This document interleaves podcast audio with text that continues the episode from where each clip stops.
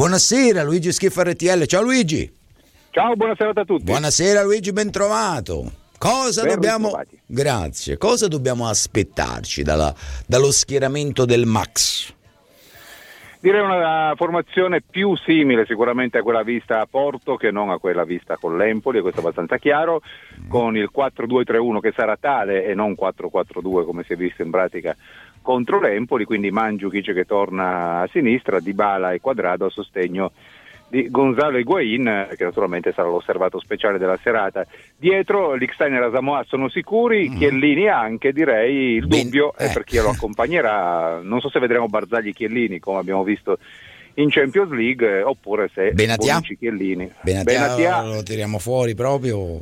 Gli diamo non qualche saprei. chance. Vediamo, vediamo, magari gioca Udine, Benatia, vediamo insomma, Potrebbe, quali saranno certo. le scelte. Importa naturalmente Neto che è confermato portiere di Coppa Italia. Se così fosse rispetto a Porto ci sarebbero due undicesimi di differenza, cioè il portiere e il terzino sinistro fondamentalmente, certo. quindi quell'identità lì perché insomma serve la Juve migliore soprattutto come atteggiamento, come proprietà di palleggio, come possesso del campo, insomma col Napoli non si può sicuramente scherzare anche perché è l'ultimo obiettivo rimasto concreto per la squadra di Sarri e quindi sicuramente vendrà a cara la pelle. Sottolineiamo e ricordiamo che eh, in prospettiva dovremo ragionare sui 180 minuti, come ha detto giustamente Massimiliano Allegri, l'importante sarà eh, non, cercare di non prendere gol, sarebbe fondamentale, anche una vittoria di misura andrebbe, potrebbe andare molto bene, dice, direi Gigi. Ah sì, come sempre meglio l'1-0 del 2-1, però è anche vero che la, eh, il Napoli è una squadra che il gol spesso lo fa, l'abbiamo visto anche in campionato, l'abbiamo visto a Madrid, insomma è una squadra che è difficile che non faccia gol, quindi la Juve nell'eventualità dovrà stare tranquilla e, e giocarsela comunque per vincere la partita. E poi te la vai a giocare a Napoli, tanto sapendo che si deciderà presumibilmente tutto il San Paolo perché non penso che che ci sarà una debacle totale del Napoli che consentirà alla Juve di andare a fare la passeggiata in trasferta, quindi sicuramente la Juve sa che si gioca eh, tutto poi a Napoli, però arrivarci con un vantaggio seppur minimo sarebbe molto importante. Io devo leggere alcuni messaggi che sono arrivati al 331 8200 213. Leggo questo Gigi perché anticipa quello che era poi il mio, il mio scambio di opinioni con te, eh, l'ho fatto anche con, con, De Agostini in apertura visto che lui è stato un importante giocatore di fascia. Eh, questo amico ci scrive, ciao Nicola, sapete cosa faceva Dani Alves a Barcellona? Faceva dei video imitando la sua ragazza come un matto, ma nessuno si permetteva di mettere in dubbio la sua classe classe e professionalità. Grande Dani, grazie Paolo, grazie a te eh, Paolo. Prendo spunto appunto uh, da, dal messaggio di Paolo per chiederti qualcosa su questa buonissima, forse la migliore prestazione a mio avviso di Dani Alves da quando è arrivato alla Juventus. Prego.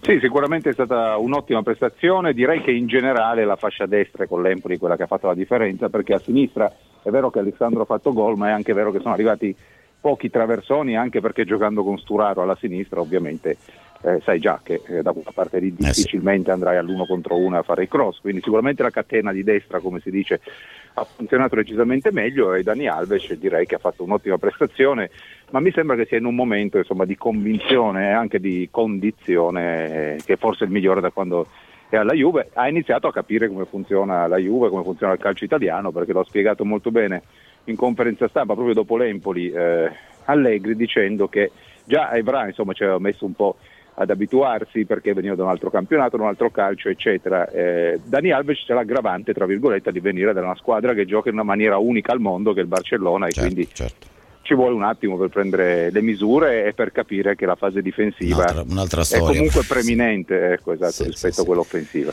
Mm, prima di salutarti ti volevo chiedere invece un, un giudizio da attento, attento osservatore eh, del campionato, un giudizio sulla Roma, perché sicuramente stiamo assistendo ad una crescita importante da parte della squadra di Luciano Spalletti, una squadra che sembra aver trovato definitivamente un'identità, diciamolo sottovoce, direbbero i romanisti, viste, visti alcuni scivoloni inattesi dei, dei giallorossi. Che ne pensi? Sì, un'identità, un bomber che è Geco e un trascinatore che è Nainggolan, quindi un po' quello che era Vidal nella Juve di Conte, fondamentalmente mi sembra che il paragone ci sia stare, tutto anche sì. per numero di gol che, che, sta facendo, per impatto sulle partite, sugli avversari, eccetera, eccetera.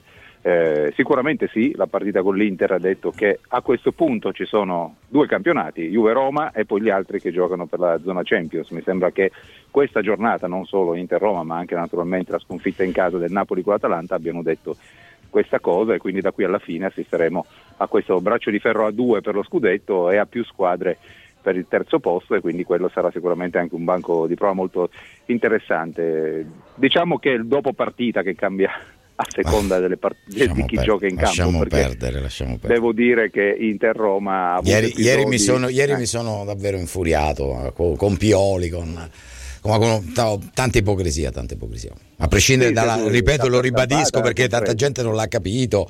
Io la Roma ha meritato di vincere.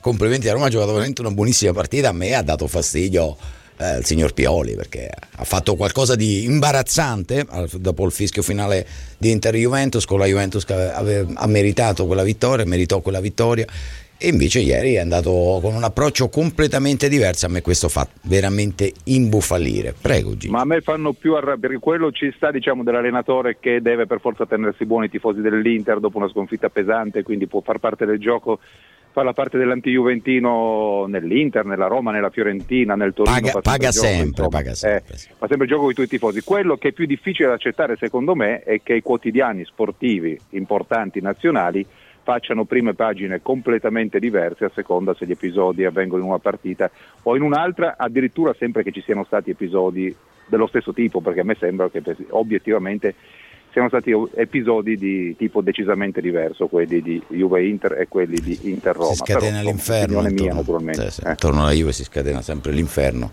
Accadono episodi, errori arbitrali tutte le domeniche, in partite anche importanti e non vediamo titoli, giustamente non vediamo titoli, non vediamo, non vediamo pubblicazioni sui social di un certo tipo e insomma, così, così va. Questo è il, è il, destino crudele, immagino, dei, dei, vincenti, caro. Ma è giusto sottolinearlo, però, è perché giusto, giusto. mi sembra giusto allora, che ci sia. Ieri, ieri ero, ero imbufalito io, ma io oggi ho sparato, ieri sera ho sparato la prima pagina sulla mia pagina Facebook. Scusate il gioco, la ripetizione, ho sparato la prima pagina della Gazzetta dello Sport, scrivendo no comment. Insomma.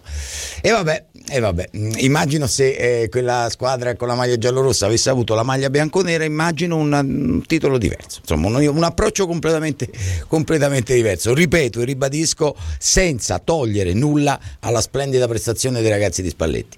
Chiuso, chiuso il discorso. Caro Gigi, proprio una battuta rapida da torinese su questa vittoria nel derby dei nostri, dei nostri ragazzi che dopo l'eliminazione, dobbiamo dire, amara in Youth League, stanno dominando il campionato e adesso inizierà la Coppa Carnevale. Prego.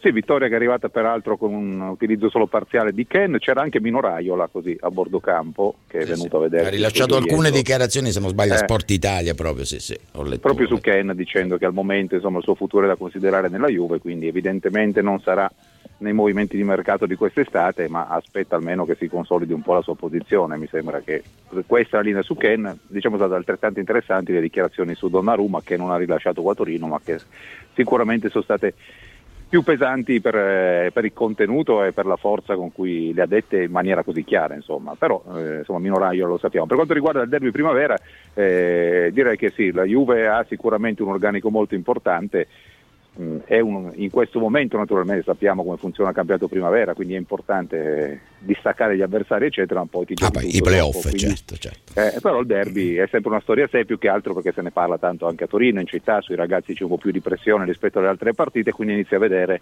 il giocatore di carattere, la squadra di carattere e quindi sicuramente sono ottime indicazioni da questo punto di vista, per quanto il Torino quest'anno sia un banco di prova un po' meno sì, probante sì, sì, rispetto all'anno scorso perché squadra nuova con più giovani, insomma quello dell'anno scorso era un Torino di fine ciclo, non a caso il suo allenatore adesso allena in Serie B e quindi sicuramente eh, con alcuni giocatori che si è portato dietro alla Provercelli, quindi sicuramente quello era un banco di prova più importante, questo è comunque sempre un derby e quindi non quando so. lo vinci fa sempre piacere a tutto l'ambiente. Ecco. Gigi, grazie, buona serata, buon lavoro. Grazie anche a voi, ciao, buona Grazie, serata. grazie a Luigi Schiffo di RTL.